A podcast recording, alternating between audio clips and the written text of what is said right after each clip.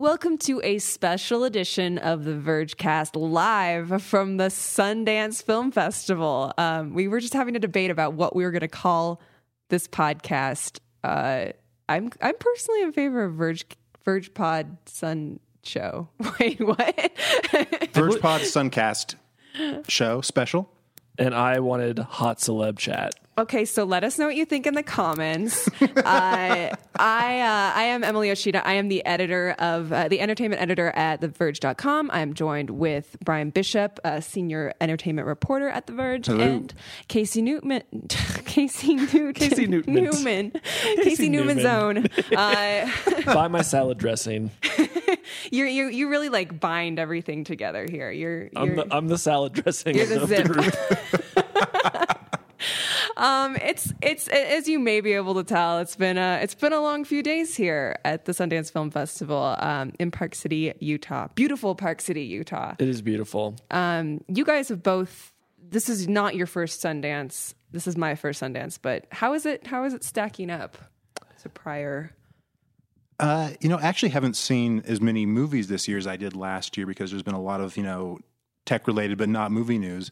Uh, there's not uh, the line debacle that you saw last year, Casey. That seems to not be as bad this year. Yeah. Yeah, there's less um, uh, trouble getting in. I th- I think um, last year they introduced this electronic waitlist that gave people a lot of problems. We're not hearing as much about that this year, um, but.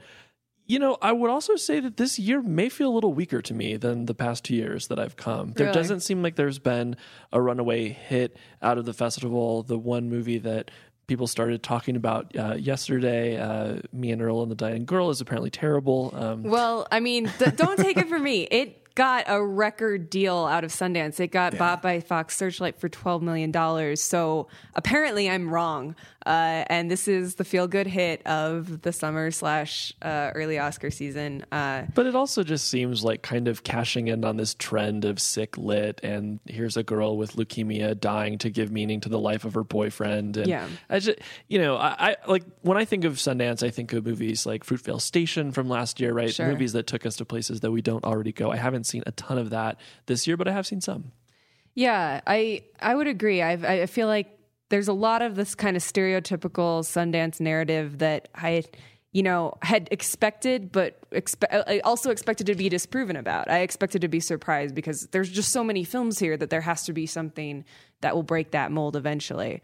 And yeah, I've seen a lot of coming coming of age dramas um, so far, partially because I signed up for them, but also I don't know. It just a lot of really similar arcs. Yeah, that's what's here. And while you've been, been seeing coming of age dramas, I've been seeing really straightforward documentaries that are like rock solid and yet don't really do much in terms of like playing with the form or you know showing us um, a, a subject from multiple different sides.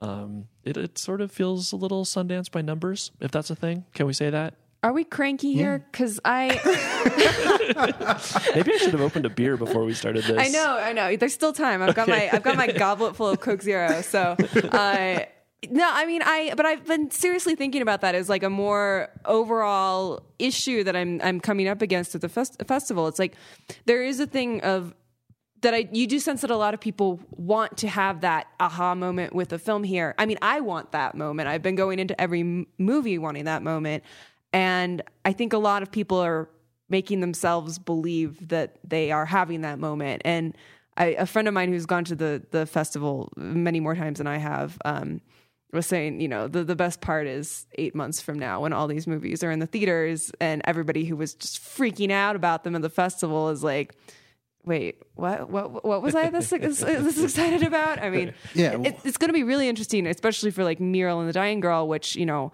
all these serious film critics are going to, are, are like, you know, losing their minds over. And it's definitely going to be marketed as a, as a Fault in Our Stars or, you know, it, it's, it's going to be marketed for teens as like a, yeah, sick lit. And I think that a lot of people are going to maybe wish that they had not been so. Hyped it up so much. Yeah. Well, a lot of it is about context too. You know, like if you stand in line for something for like an hour, hour and a half, you brave the cold. You're seeing something in a room with the filmmaker for the oftentimes the first time anybody's seen the movie and everybody's excited about just that sheer experience. You're going to get amped, but it's almost like Comic Con in that sense. Like at Comic Con, everything's fucking amazing, and no, it's not rarely.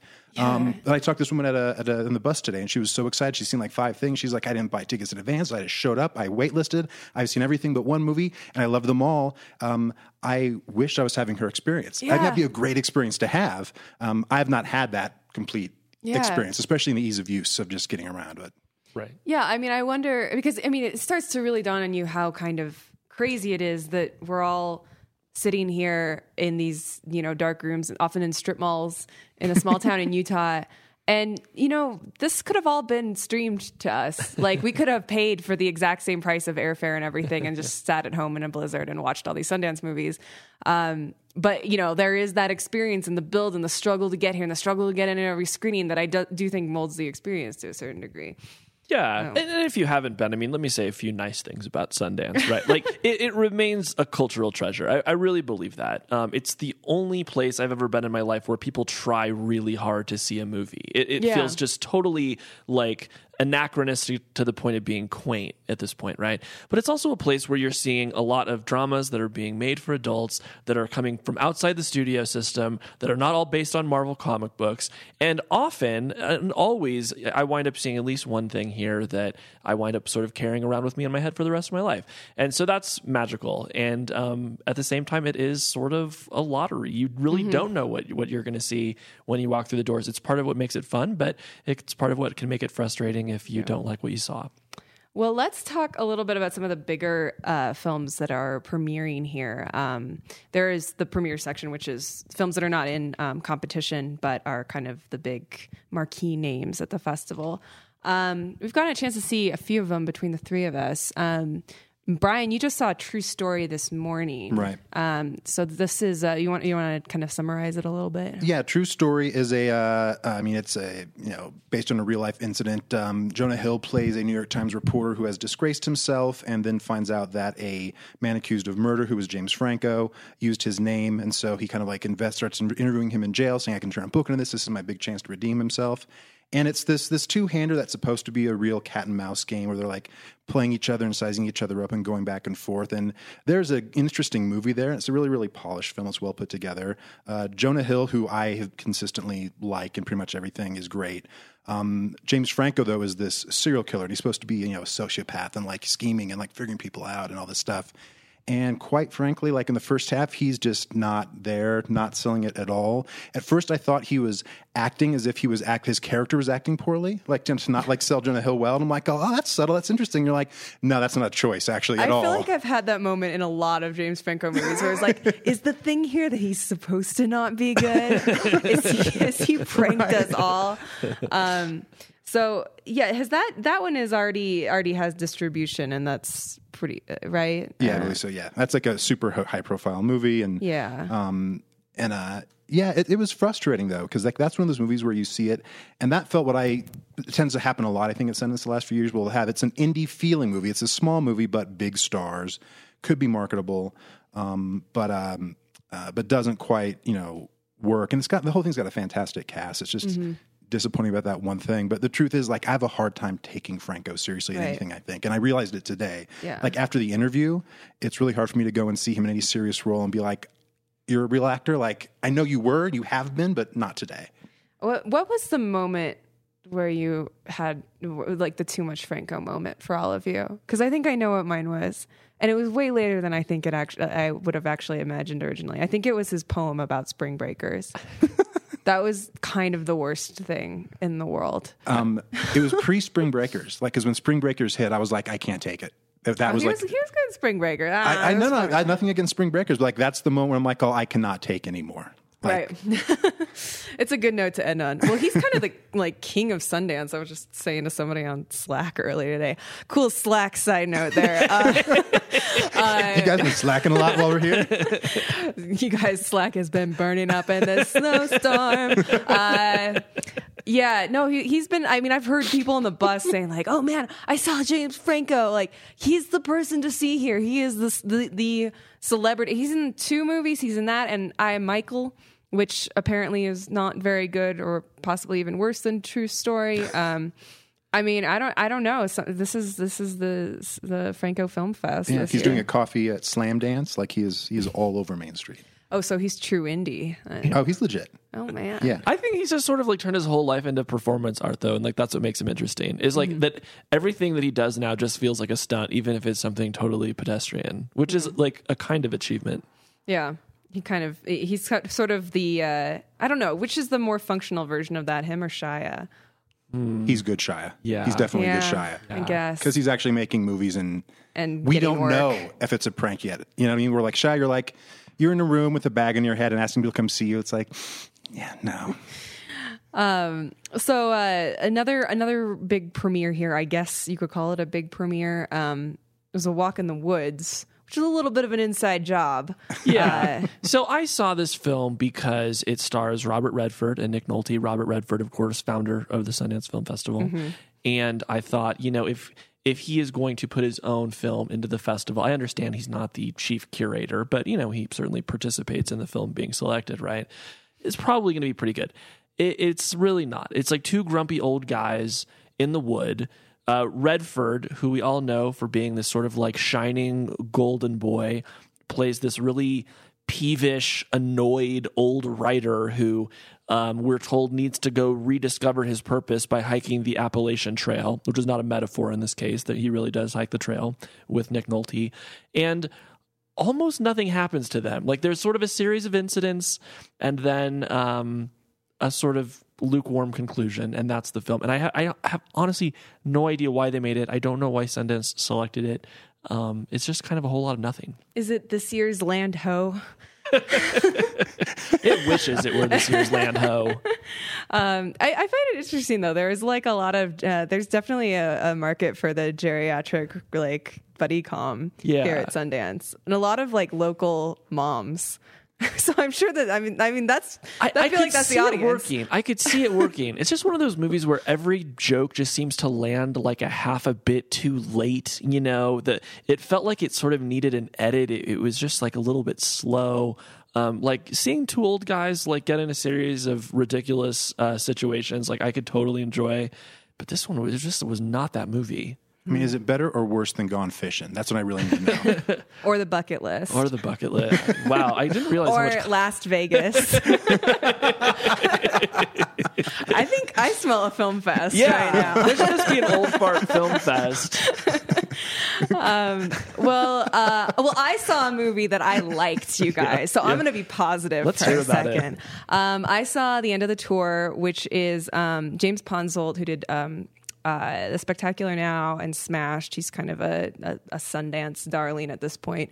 Uh, but it's his adaptation of David Lipsky's book. Uh, that's basically his account of profiling or attempting to profile David Foster Wallace uh, at the end of his book tour for Infinite Jest. And uh, this one's been kind of rumored about for a while. I think like there's a lot of hand wringing about it because there's obviously something kind of weird and ghoulish about Jason Segel dressed up in a bandana and the wearing glasses and everything. And I was really like expecting to be a little bit grossed out by this movie, but I kind of loved it. I I really did. Um, I it's it's it's one of those it's one of these things like kind of like Selma where you can't call it a biopic because it's about an, an isolated incident in a real life person's life, but um, by choosing to focus on this kind of key exchange or moment, you really do get a sense of the whole character. Which I, and I think it was done and written very very well. It's essentially just one long conversation between uh, Lipsky, who's played by Jesse Eisenberg, and uh, Jason Segel as David Foster Wallace. And, and how do they give it any sort of like narrative momentum if it's just like like two guys talking in a car? I mean, it's so. So I kind of wrote about this in my. I did a review of uh, somewhat of a review of this movie. I, I don't Uh, read your work. I'm sorry. You'll have to. Yeah. it's been a busy day. You know, internet internet's hard to come by here. Uh, I understand. Uh, I, I it's uh, so a, a lot of it for me at least how I read the film is a, a lot of it is about just the nature of journalism and uh, particularly profile journalism and this relationship that the two guys form, which is supposed to be professional but cannot help but become kind of a buddy road trip type thing just because they're stuck together in a car and on a plane and all this stuff. Um, the thing for me about this film, and I, I think the point at which I differ from a lot of people who also liked the film a lot, is that I really saw it as a indictment of that act. Um, I don't think that it was written with that intention, but that's the feeling that you get when you come away from it is that this was basically like a five day assault on David Foster Wallace or Segel as him. And, uh, and David Lipsky is kind of a vampire of a personality in this, which is really creepy and troubling to watch, but also super fascinating. And like that, that is a film that I was thinking about for hours after I saw it. So, um, and, and Jason Segel is really, really good. Like he deserves credit for, I mean, I don't, I haven't seen enough footage of David Foster Wallace just talking and being a person. So I don't really know, uh, you know, how literal a performance it is, but, uh, but it feels like a real whole character. And I think that's what matters. And, you know, it, yeah, it's, it's a, it, and it goes by really quickly. I mean, like any, uh, yeah, like any long interview, it's really fun to just kind of watch a Q&A. Yeah. uh, but yeah, no, I, I enjoyed that one. Yeah, Jason Segel's the guy that like I back going back to Freaks and Geeks, like I've always liked and has been doing some stuff that's been kind of like whatever lately. So Yeah. I'm really excited the prospect of him just like nailing like a serious role like that. It's interesting. I got Franco and Jason Segel and the whole Freaks crew yeah. Yeah. here at Sundance. um, could I talk about something I liked? Yes. So I did see one movie that I just uh, unabashedly loved this year. It's called Tangerine. Um, it is by director Sean Baker.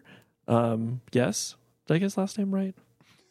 I probably should have googled Who's before our I fact said. checker on this? This is me typing on my keyboard right Yeah. now. Quietly.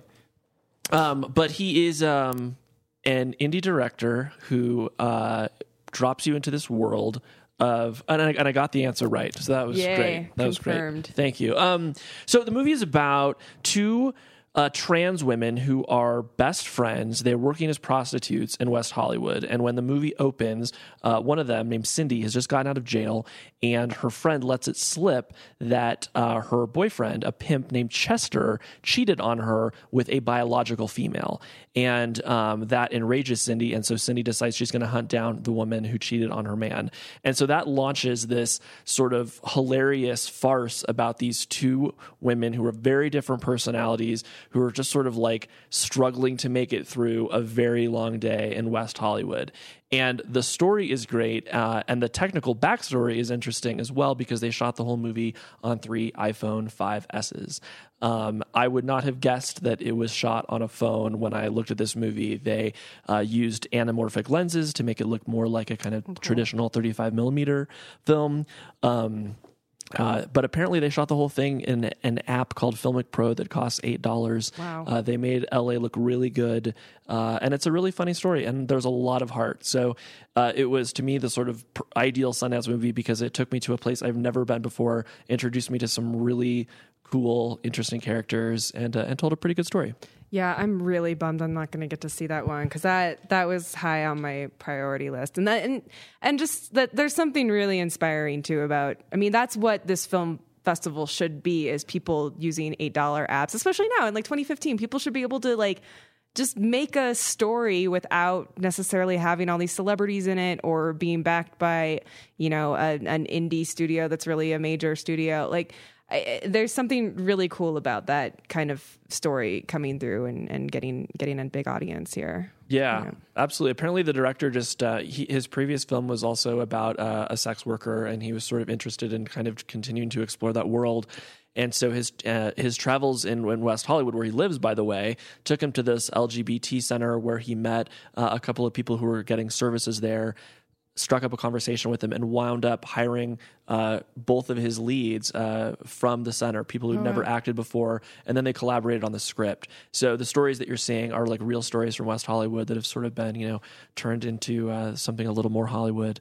Um, but it's really fun, and we're seeing cool um so there have been a couple of big uh buzzy docs here also in premieres um Doc Buzz. Duck Buzz. Uh, there. Uh, so so yesterday, I believe, was the. Pr- I've, I'm losing track of days. I will. I will warn you guys. It was the Today's- day before yesterday. Today's Monday. we, we've been here for six days. It, That's not true. Yes, we, we got here Wednesday, you lie. no, Wednesday, Thursday, Friday, Saturday, Sunday, Monday. I just got to six.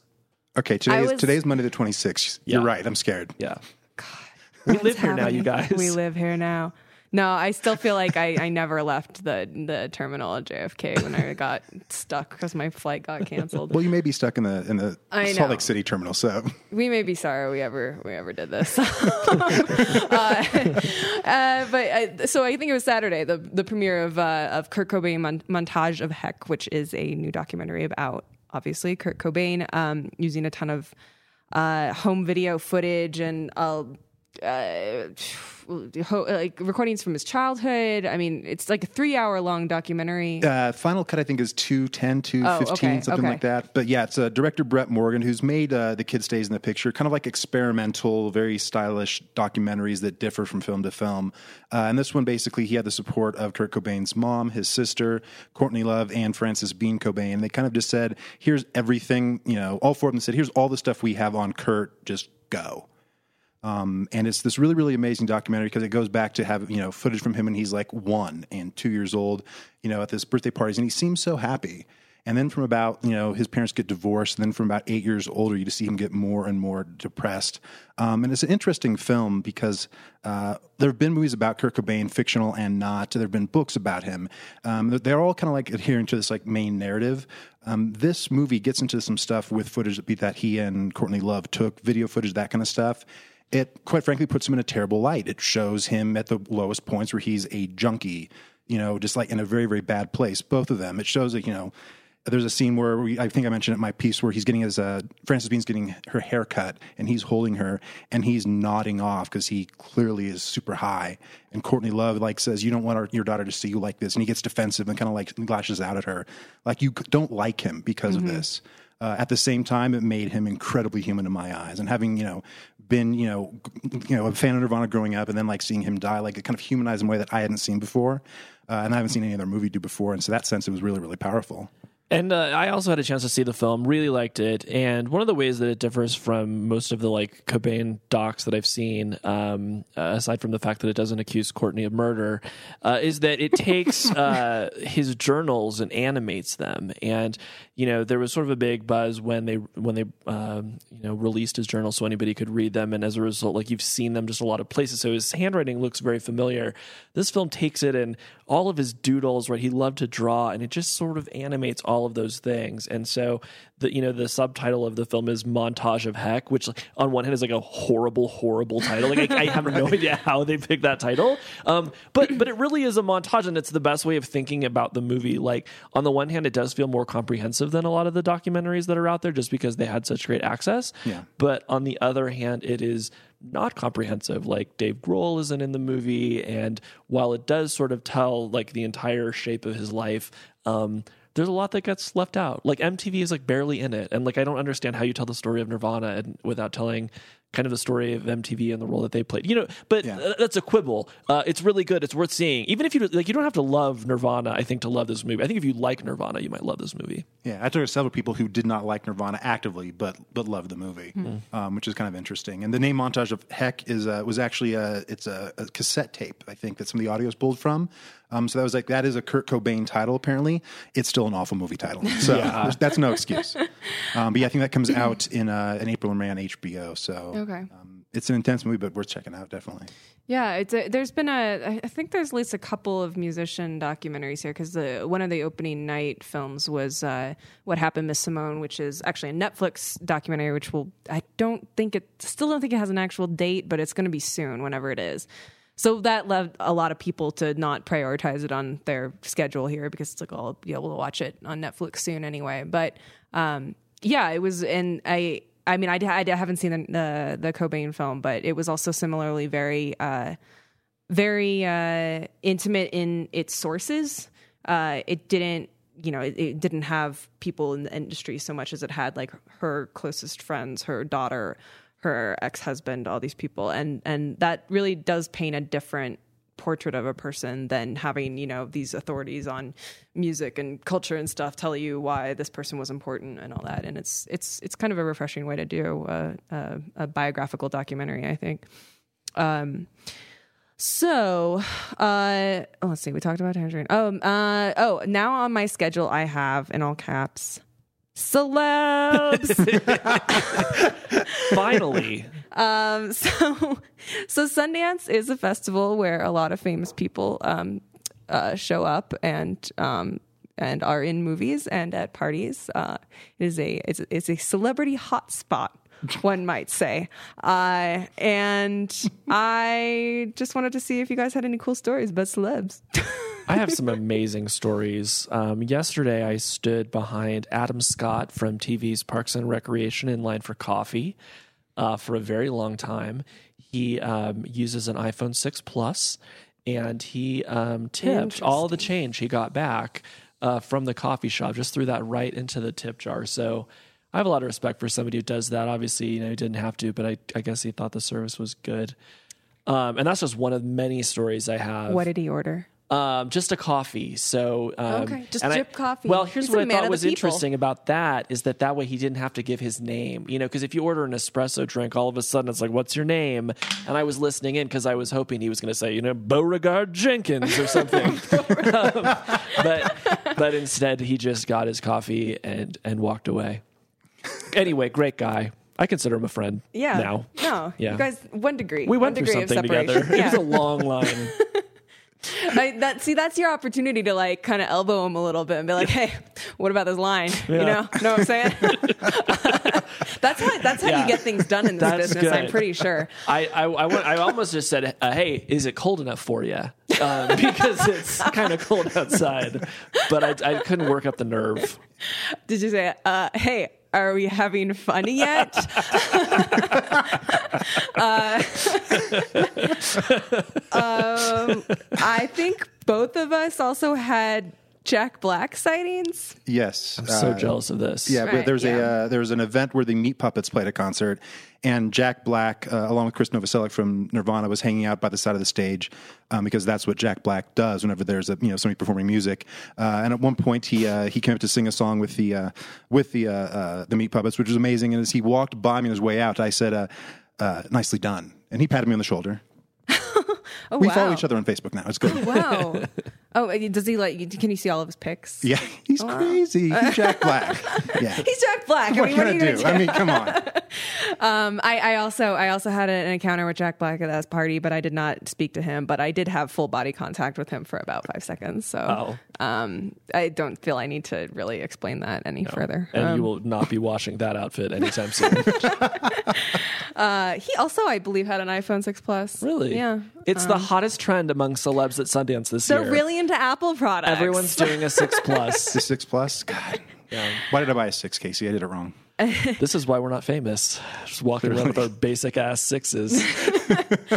I've been uh, I, I I've been trying to keep my mom uh, uh, updated on all of my celebrity sightings because she's uh, she's really excited about the fact I'm at Sundance, maybe more than I am. uh, and I yeah, and one one observation she made after I had, I had told her about a couple people was like a lot of dudes.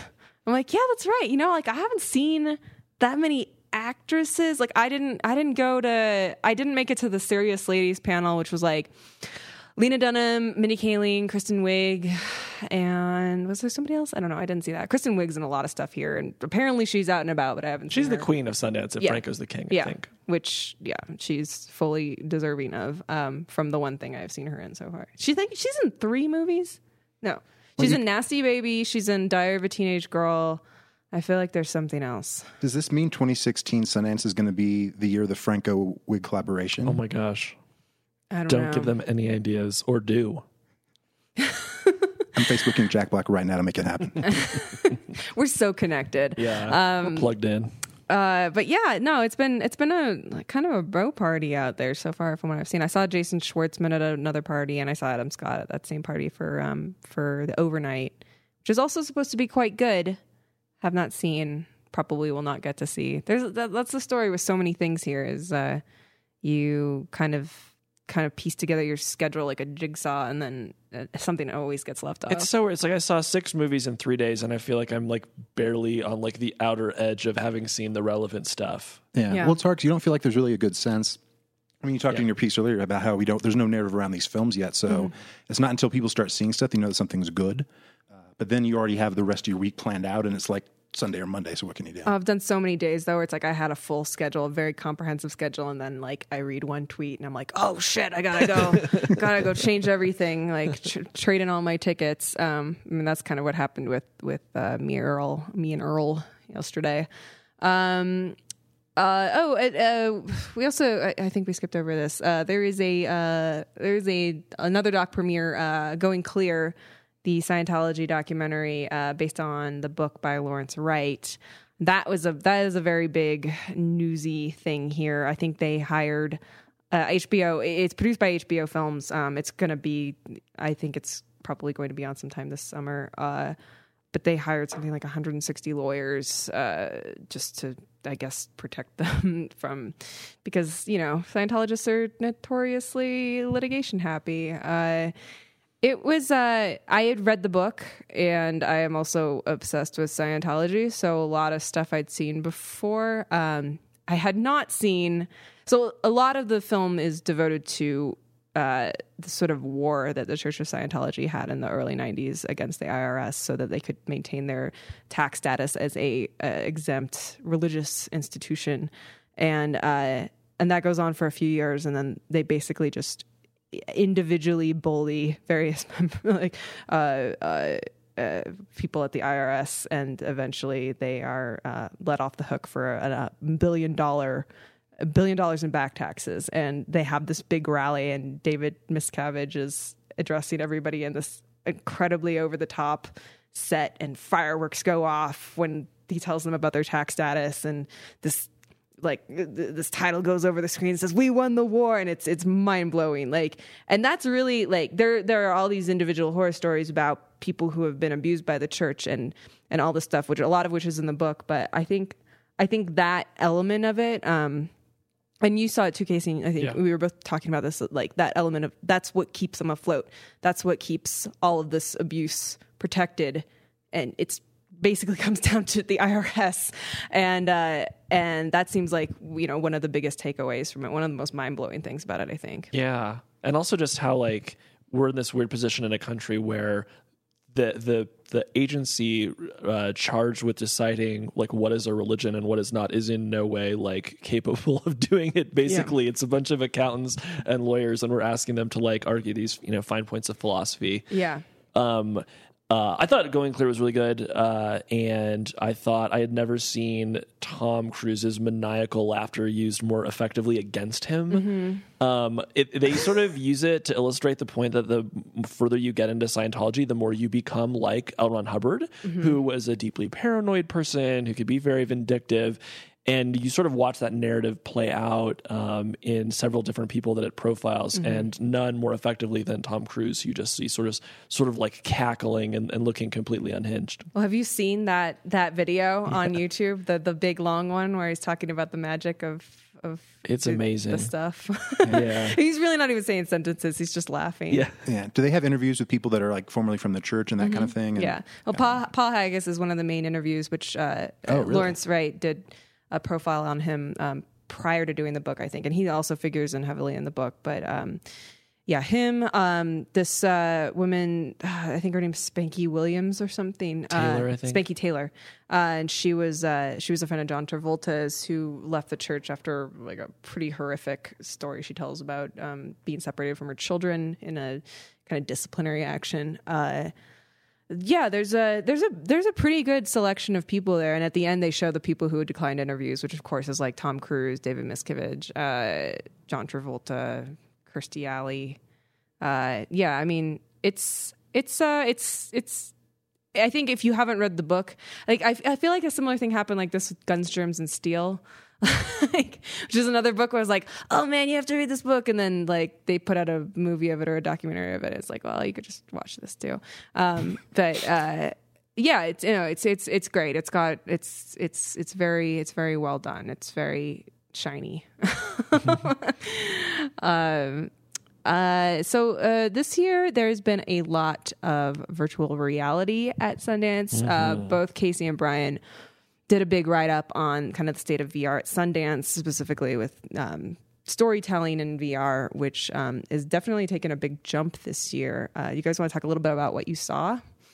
Um, yeah, well, like last year they had like a, they've been doing stuff since you know, for the last three years, and this year there was a, a big new frontier, which is their kind of you know art installation section, and they had 11 of the 14 pieces there were, were virtual reality, uh, reality related in one form or another. Um, Casey did this amazing thing called Birdly, which you should just talk about because it's amazing. Yeah, so um, Birdly is this full body VR experience where you strap yourself into a chair with your arms spread as if you're flying. They strap, uh, you know, an Oculus onto your face. They put headphones over your ears. Uh, a fan blows air at your face, and when you open your eyes, when you start the simulation, you are flying over a 3D rendered simulation of San Francisco. And what I thought was really cool is that just intuitively you start flapping your arms. Because like that what what else would you do right? And as you flap you gain altitude. Uh, you can sort of uh, twist your arms to to sort of fly from one side to the next. Uh, and you can just sort of explore the world. Um, and there was something really uh, lovely and almost therapeutic about it right? Mm-hmm. nobody's trying to shoot you out of the sky. Uh, you're just sort of exploring and the the physical chair that you're sort of strapped into does a great job of sort of helping you maintain that um, suspension of disbelief and make you hmm. feel a little bit like you actually are flying. So uh, I would say definitely the coolest thing I've seen at the festival. Uh, because it did feel like a step forward for VR. So much of the VR that we see uh, just isn't interactive. You sort of get plopped in the middle of a what is essentially a travel brochure and you look around and uh, then you get pulled out of it. This, you actually kind of got to move around a little bit and interact with things. I flew into the side of the Transamerica Pyramid just to see what that would be like. Turns out it resets the simulation, um, but was a was a really cool thing to do. Yeah, and um, uh, there's a couple interesting pieces too. That uh, there's one thing called uh, Project Syria, uh, that uh, a woman named Nonny de la Peña from USC did. She did a piece called Hunger in Los Angeles that we covered a couple of years ago. And this thing basically, you step, you're in a room, so you can walk around, like fully, you know, walk, you know, move up and down, and it tracks. You also have an Oculus headset on. Uh, and there's three sequences in there that take place in Syria. And the first one is you're just hanging out in, you know, uh, intersection in a town. There are people talking, uh, and rocket strikes, and it's like it, you know, blows out your eardrums. It's loud because you're wearing headphones. Um, you, you, can't see anything, and you see a child running towards you. And it's interesting thing. This happening with Hunger in Los Angeles too, where because you can walk around freely, you just like immediately go into the world. It's kind of like what Casey's talking about, but you're walking as a person. I started running after this kid, um, and the woman stopped me so I didn't run into a wall, which was nice of her. Um, but it's interesting about how VR looking around is one thing, but it's when you can add those other elements, either like you know the wind blowing in your face or moving around, that it kind of takes it to another step. Even something super minor like the uh, the Game of Thrones things they had at South by mm. uh, in 2014, where you were like on the elevator for the white wall, they had this vibrating floor. It made you feel like you were on the elevator more than mm-hmm. just the visuals um, that next step stuff is always kind of what's really interesting with with VR. Uh, and the big news that we haven't seen yet, I guess we'll have seen it when this probably goes live. But Oculus announced this morning uh, they're going to be starting to make virtual reality movies of their own. They're going to be showing the first one off called Lost um, today, um, which you know part of me wants it to be either like you know an incredible leap forward that you know breaks all boundaries and changes the world forever, be a terrible disaster is the other option that might be fun, but in all likelihood it's going to be a small iterative update, learning mm-hmm. small things because when it comes to narrative stuff, VR is this brand new medium and nobody knows how it works. You can't mm-hmm. use cuts. Film grammar doesn't apply. It's just like you're making up this brand new thing from scratch. So all these steps are small and iterative. Um, and looking back, I think, you know, in five years we'll be like, oh, oh, that thing that seemed so minor at the time was a huge breakthrough. But right now it's just a small little tweak where, you know, yeah. a sound makes you turn around and that changes the story point. That's that becomes that's a big breakthrough in this context. Right. Yeah. And it's it's interesting to think about like what kind of stories then will get priority with that. You know, like you think about something even as kind of minor as as 3D and how that seems to prioritize action films and things where things are going to be flying at your face and or things where you are soaring over the 3D army or whatever. And like, what kind of story will be Oculus will Oculus be useful to tell? Uh, yeah. And that's that's something I'm definitely interested in seeing, both with that and with the Hololens, because I can't wait for Hololens movies, and I won't shut up about it. Uh, no Hololens yet at at uh, at Sundance, but maybe next year. Um, so we should probably wrap things up here. We'll be back on the Vergecast this week, uh, barring any inclement weather, uh, to talk a little bit more about uh, the rest of the festival. But uh, I just wanted to wrap up with your guys's. Uh, maybe everybody can go around and share their favorite thing, maybe their favorite, uh, most underrated thing, mm. and maybe the most overrated thing.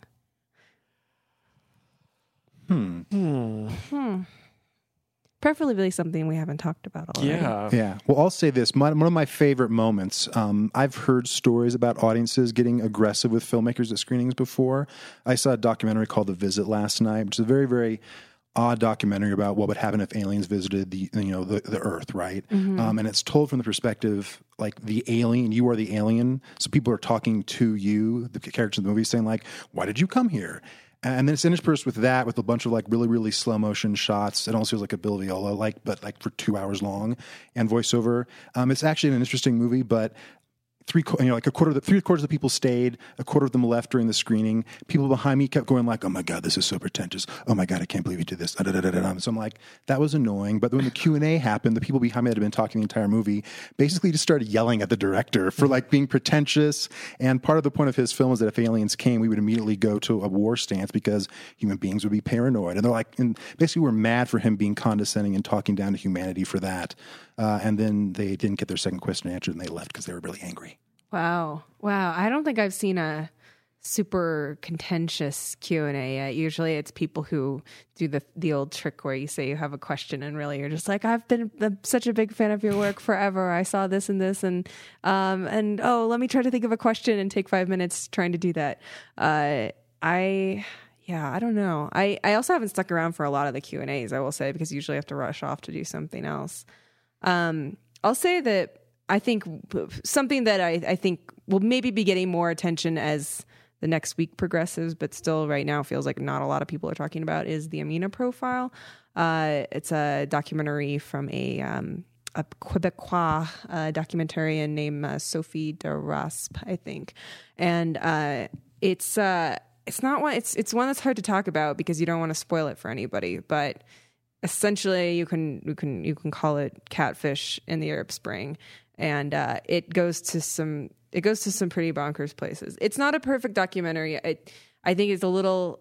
It's not a long documentary, but it could be short. It could be shorter, but um, the story is is uh, is definitely insane, and she does a really good job of of breaking it out into like a, a larger more consequential place than hey like what a what a crazy thing that happened so um and i don't know this is all very very vague but uh but i i think it's also one of those things where I, I wonder how much it's going to be seen outside of the festival and i so i wish that it was getting a little more attention It sounds like it would be a great like Netflix documentary. yeah you know? exactly it would be perfect for that or i could see it being like a vice documentary actually too it's totally that kind of story um yeah i'm i'm trying to think of uh something that i i really didn't like other than what we've already talked about.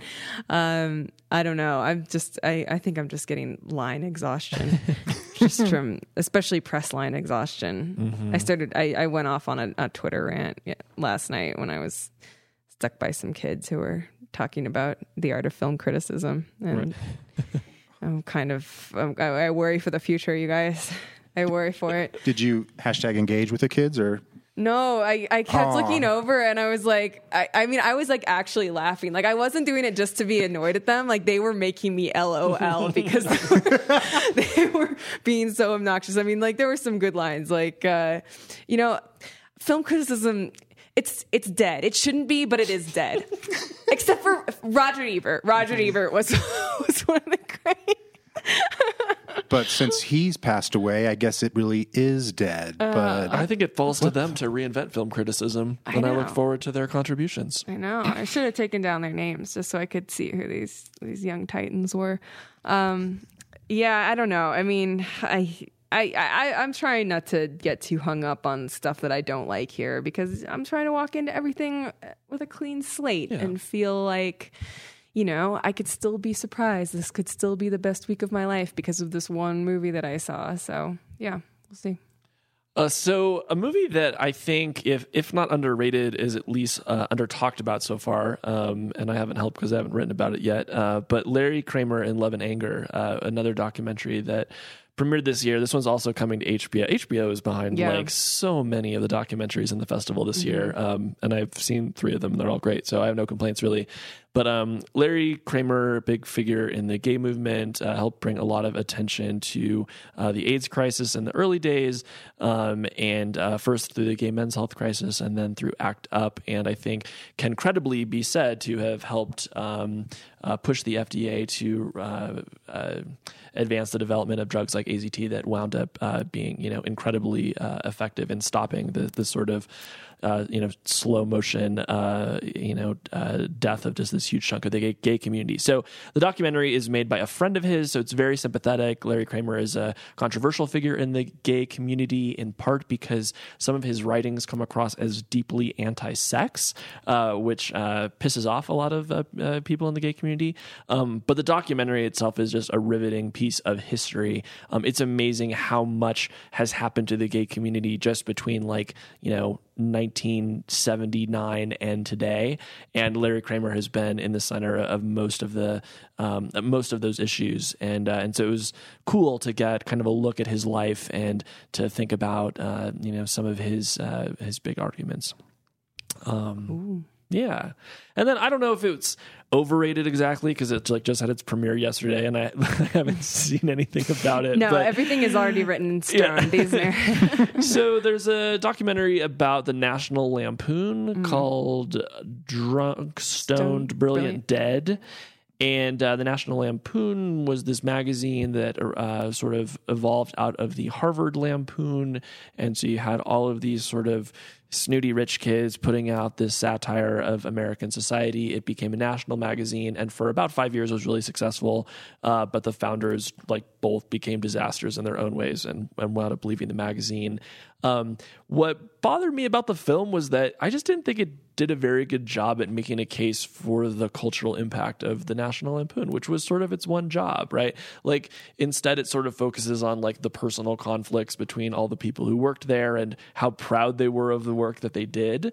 Um, but while the name itself is kind of a household word because the brand got attached to things like Animal House and National Lampoon's Vacation, or you know the the, the Christmas movie, um, it's not really clear to me like how influential the magazine was. And I think whenever you see a documentary where there's that much like patting of oneself on the back, like the least you have to do is to convince me that this thing had a huge impact. They've got a couple interviews with like Judd Apatow and uh, Billy Bob Thornton where they're like, I thought this stuff was hilarious back in the day, but it just didn't quite push it as far as I thought it needed to. It's one of those things. I think that's like a very common doc syndrome where you just assume that your audience is already on board and they don't need to be convinced of, Yeah. of why anything is great, or they just want to hear famous people tell them why it was great and back up their own opinions. right. yeah.